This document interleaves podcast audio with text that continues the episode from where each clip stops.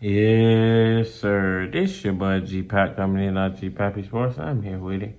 Make sure you follow and subscribe to G Pappy Sports on all social media platforms.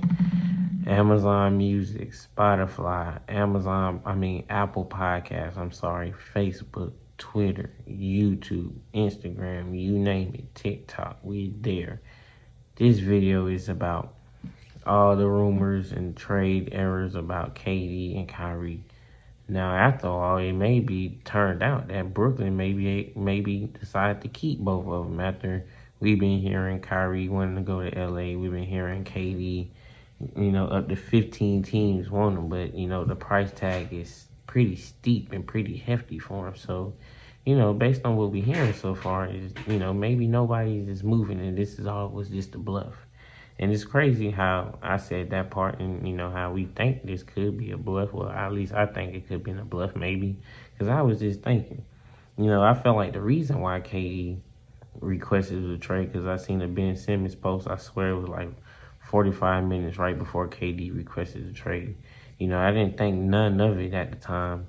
You know, we was all on Ben Simmons' case. You know, maybe some way, somehow. I know it sounds, you know, crazy or hard, but maybe KD, you know, and maybe Kyrie did all this to try to take the heat off Ben Simmons so Ben Simmons can get his mind and his body going on the court without them extra distractions. Now, it could be a far fetched, you know, hypothesis, but you know, sometimes you just have to think, you know, the the the, the worst, you know, the craziest thing to happen because you know, at this point, I felt like the KD, somebody would have went for the KD trade, but, you know, what the Brooklyn Nets want, an all-star player, a young player, and a couple of draft picks to go with, or vice versa, you know, a bunch of draft picks and a couple of role players and a star player, you know, however they want.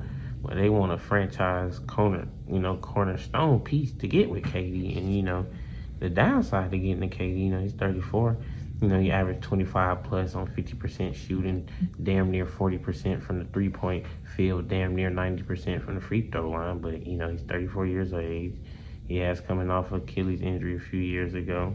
I mean, he does have some injury prone. Can you trust KD if you're a team that want to trade for him? You know, I, I can, I would trust him, but you know, I have to sit down and you know, him and Kyrie or whatever, how the situation go. Like, look, I need to know how, how committed you is to it. So you're going to flip flop, you know, because we putting your all, all into you, you know, the investment is in you right now. So, you know, I think teams is getting scared or it could have just been a big bluff on everybody just to bring the heat off of Ben Simmons. But, you know, you know, we will figure it out.